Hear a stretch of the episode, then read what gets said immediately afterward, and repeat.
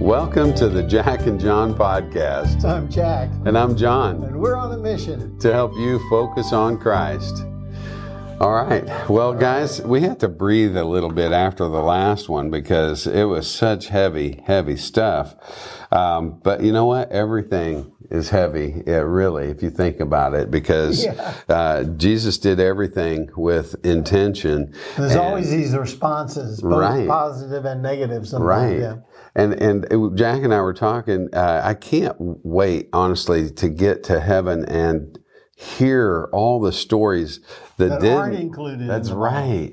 You know, because you know he heals one person, but what about those people we never heard about? Yeah, it's an example know. of the 140,000 others. Oh yeah, I, I just I want to hear those stories. So well, here we are, Mark chapter ten.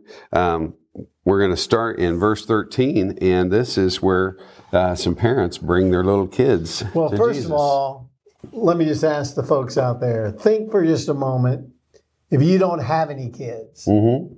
okay, you're kidless, and all of a sudden, here come a bunch of parents with their kids. Okay, yeah, You know, think about being in church and you're trying to listen to the sermon and there's about 40 kids in there screaming and crying. How do you feel about that? I'm, I'm giving you the disciples' perspective on this coming in before you go there. Now you can go there. All right. So one day, some parents brought their children to Jesus so he could touch and bless them. But the discu- disciples scolded the parents for bothering him. when Jesus saw what was happening, he was angry with his disciples. He said to them, Let the children come to me. Don't stop them. For the kingdom of God belongs to those who are like these little children. I tell you the truth. Anyone who doesn't receive the kingdom of God like a child will never enter it. When he took the children in his arms and placed his hands on their heads, uh, or then he took the children in his arms, placed his hands on their heads and blessed them. Wow, wouldn't it have been great to be one of those kids? It's like, I wonder what happens with the rest of that life. You know, Jesus puts his hand on you and blesses you. Well, I, I think it was an exciting day for the parents and for Oh, the kids, yeah. that's for sure. Yeah. and uh, especially the way he elevated the children and the children's attitude to being first or tops or best in the kingdom hmm because they're needy they can't do anything for themselves and they just got nothing but faith Right. and uh, the disciples they just see a noisy bunch of rugrats coming to bother him uh, from doing his healing and doing his teaching ministry so uh, you can see uh, the emphasis that Jesus puts on people. Doesn't matter if they're children or if they're older or if they're sick or if they're well or male or female. Jesus elevates everybody to such a wonderful position. So, Jack, what does it mean to approach the kingdom of God like like one of these children? What does that mean? to approach the kingdom of God like one of these children, just kind of innocently, not knowing what in the world you're doing. You're right. Oh, yeah, it's it's having um, a trust that it's always going to be there. Because I think of like the little kid, you know, um, and and unfortunately, not every child has a life like this. There are a lot of kids that grow up um, in extreme poverty or Sure. grow up um, without a parent or without uh, t- two parents or whatever it is, um, and, and maybe they don't have the same kind of security. But I'm telling you, like when I was a little boy, um, I would go to bed expecting that I'm going to wake up in the morning. Um, there's going to be food in the refrigerator. Yep. Um, you know, my mom's going to take care of me. She's going to ask me at the end of the day when I get home from school, how was your day at school?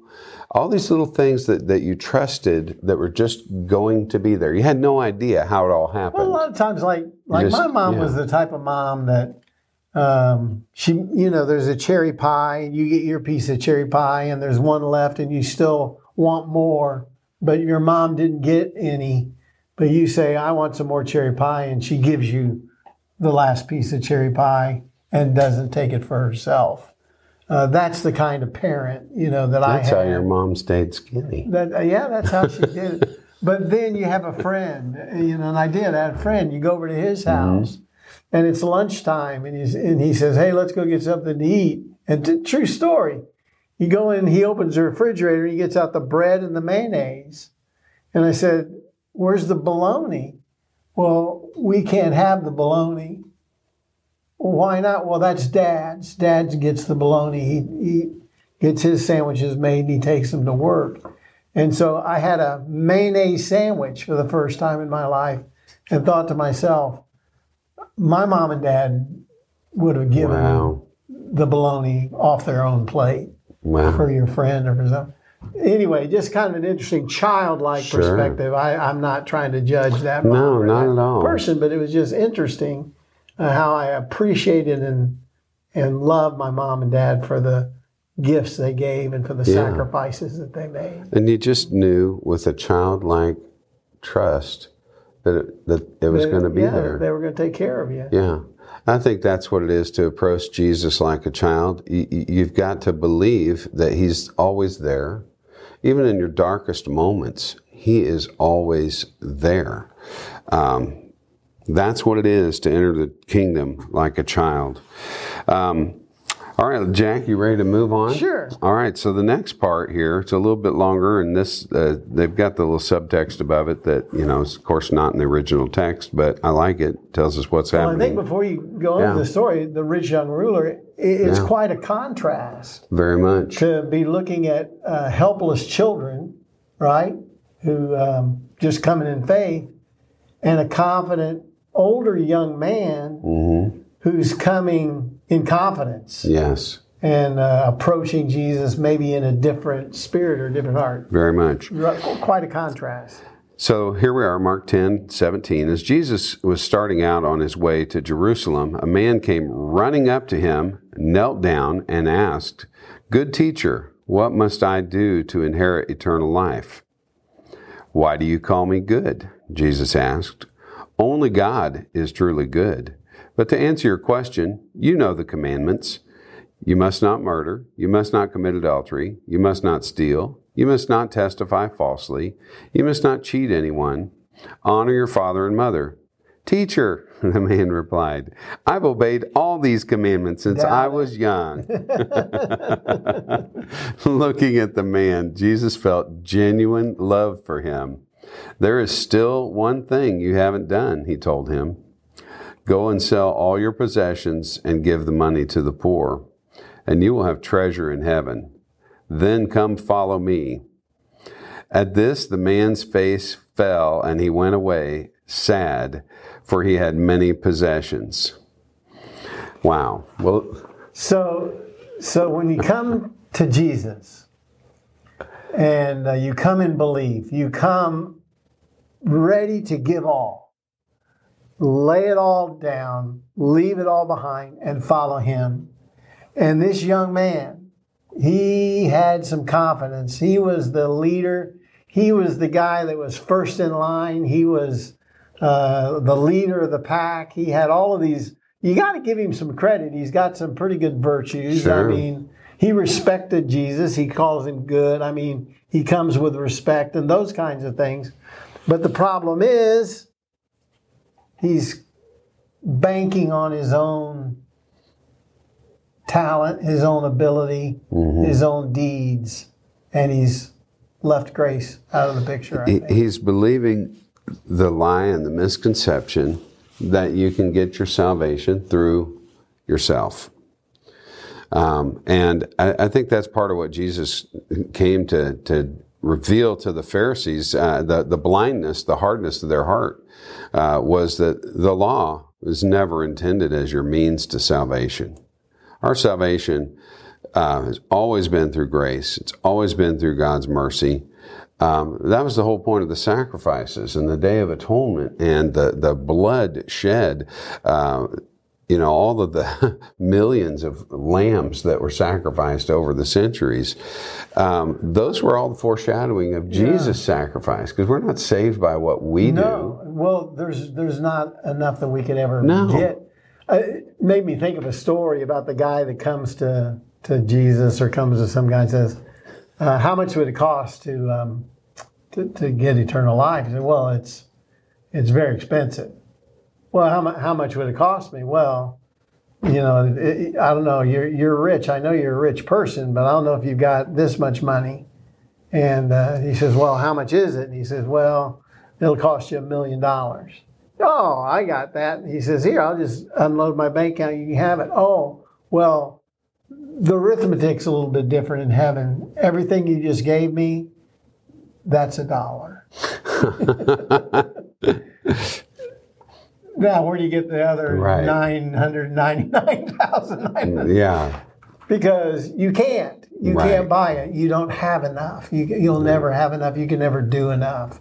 And I think that that's the problem with this poor guy.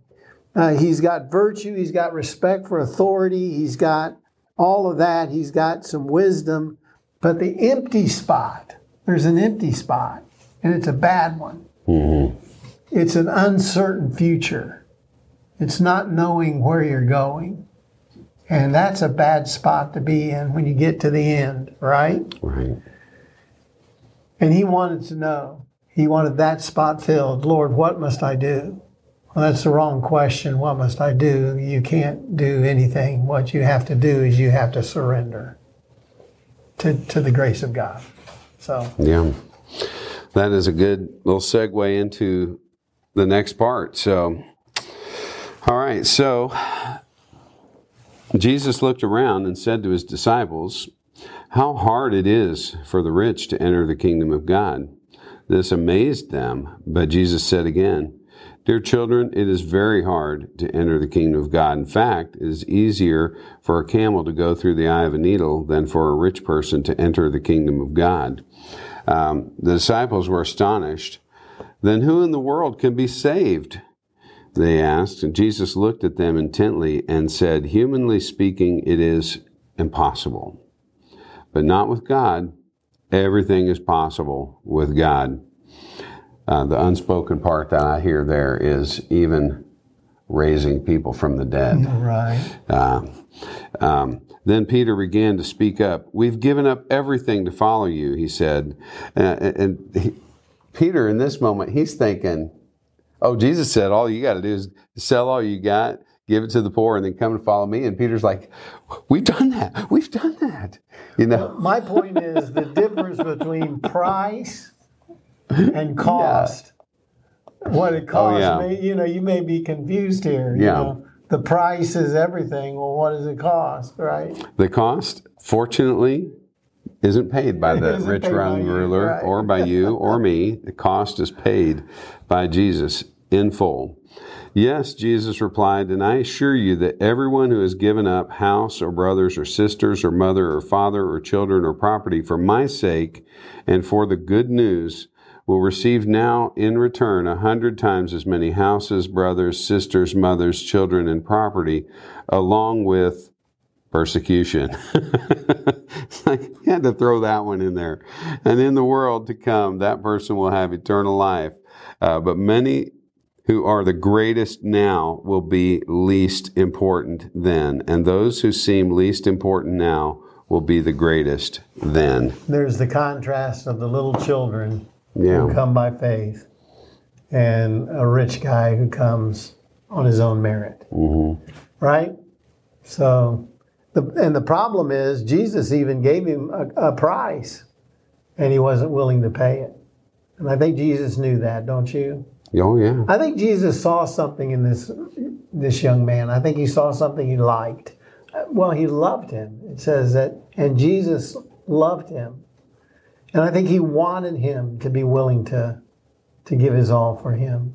And I think it saddens Jesus, don't you, when uh, he lays out his life and says, "Come to me, lay out your life, and I'll give you eternal life," and we're not willing to pay that price. I think part of the issue with, you know, when he says it's hard for a rich rich man to enter the kingdom of heaven, um, it's because when you've got all your needs satisfied, do you really feel the need for Jesus?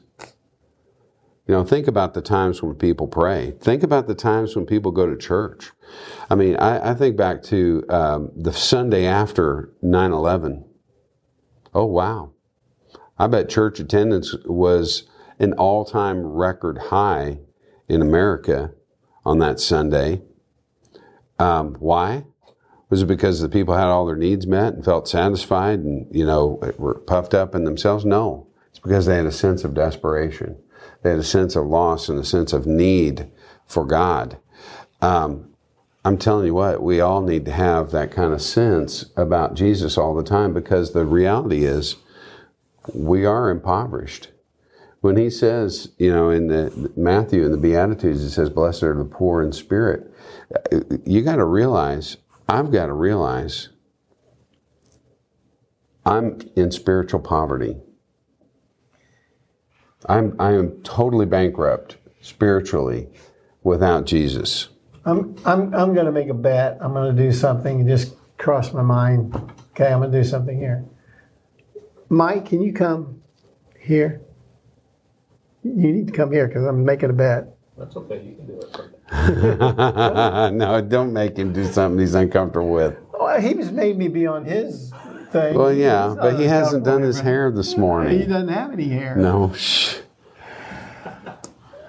If you were to ask most people, most people, I would say most people, a lot of people in America, what's what's heaven going to be? Describe heaven. Mm-hmm. What are you looking forward to get to heaven? Yeah, Most would say something like, "Oh, streets of gold, gates of pearl." They might mention something like that, the throne. If you ask somebody in a foreign land, the reason I was asking Mike to come, he's been in a third world country. You've been in third world countries. I've been in a third world country.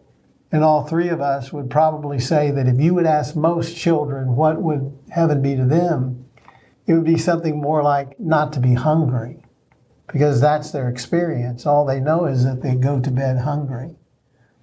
But if I was to ask Mike or you or myself, what is heaven to you? What would all three of us say? It's being in the presence of Right. Jesus. That's what heaven is to us. And uh, it's never being hungry spiritually, yeah, it's being in You're the gonna be filled. And be filled forever and ever. right? Yeah. Well, and I, and I look forward to just all the flaws and imperfections being gone. And I don't mean physical. I mean, yeah, I do mean that, but that's not the, the main thing. The main thing is all the little things I don't like about myself, you know, uh, the thoughts that go sideways, uh, the, you know, I get angry or frustrated and I have to rein that in. Um, I'm looking forward to Jesus being the answer for all that stuff. I, I want that new mind and the new way of thinking. Um, and, and I think that he wants that for all of us. And, and obviously, you know, we work on that now. And the reason why we're still flawed and imperfect, even though we have the Holy Spirit, is because we still have flesh. We still have the earthly temptations and we still live in this fallen world. Yeah. Yeah. to be fully human. Yeah. So, I think we kind of hit it there. There we go. Many who are the greatest now will be the least important then, and those who seem least important now will be the greatest then. Um, you know, the Bible talks about laying up your treasures in heaven. And uh, people, you know, we, we have a tendency, and I think part of it's just because of our our Western culture, and and um, you know, we really live in a culture of affluence, even though th- there's still poverty. I mean, what's poverty in the U.S. is uh, doing all right if you're in Central India um, and uh, other parts of the world. It's so when we think of treasures, we tend to make it material. Okay. But when I went to Haiti, and we're we're dealing with these these little kids and and these families, and I think they're the treasures. I think when you get to heaven, the treasures in heaven are going to be the lives that you've touched, um, the people who maybe have gotten closer to God because of something that you did or said. Um, Listen, we we in Haiti, the people wanted to have a, a, a meal for us. It was a very simple meal they have very little. There was a, a bowl of soup, and uh, I got. I have to be honest here. Uh, I had a hard time with it because when I stuck my spoon in the soup, there was a chicken foot Mm-hmm. in it. The meat that they had to flavor the soup was the foot of the chicken. And you think about that just a moment.